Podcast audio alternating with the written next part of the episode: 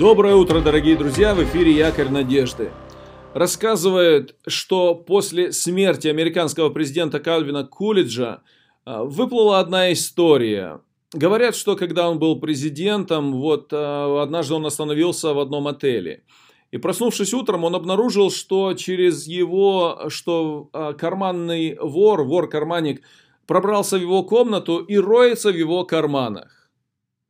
Он заговорил с этим э, разбойником, э, начал с ним разговаривать, попросил его, убедил его не брать э, его э, цепочку от часов, потому что э, на ней была достаточно э, дорогая для него надпись. И затем он, говоря спокойно и тихо, разговаривая с карманником, он обнаружил, что это был всего лишь студент колледжа, у которого не было денег заплатить за свою учебу. Кулич достал из своего кармана 32 доллара, и он передал это удивленному молодому человеку и посоветовал ему, чтобы он а, так же тихо, как он забрался к нему в комнату, так же тихо убрался из комнаты, чтобы не разбудить секретную службу. Мы продолжаем говорить о жителях Ниневии. Вчера мы обратили внимание что на то, что в указе царя и в сердцах других ниневитян теплилась слабая надежда на Божье помилование. Что же происходит дальше? Что случилось? Как Бог ответил на эту надежду? Наказал ли их Бог? Давайте прочитаем книга про Каионы, 3 глава 10 стих. «И увидел Бог дела их, что они обратились от злого пути своего, и пожалел Бог о бедствии, о котором сказал, что наведет на них, и не навел».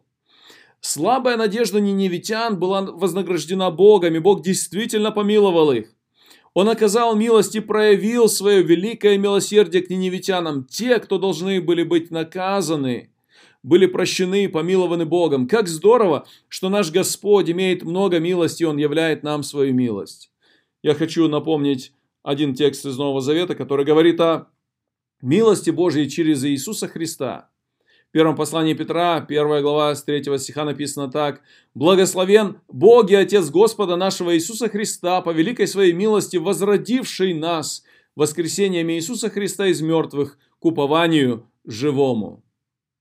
Помни это сегодня, дорожи этим, благодари Бога за это. По великой своей милости Бог возродил нас через а, воскресение Иисуса Христа. Благодари Бога за Его милость, наслаждайся этой милостью и сам будь полон милости Божьей. Благословений тебе в сегодняшнем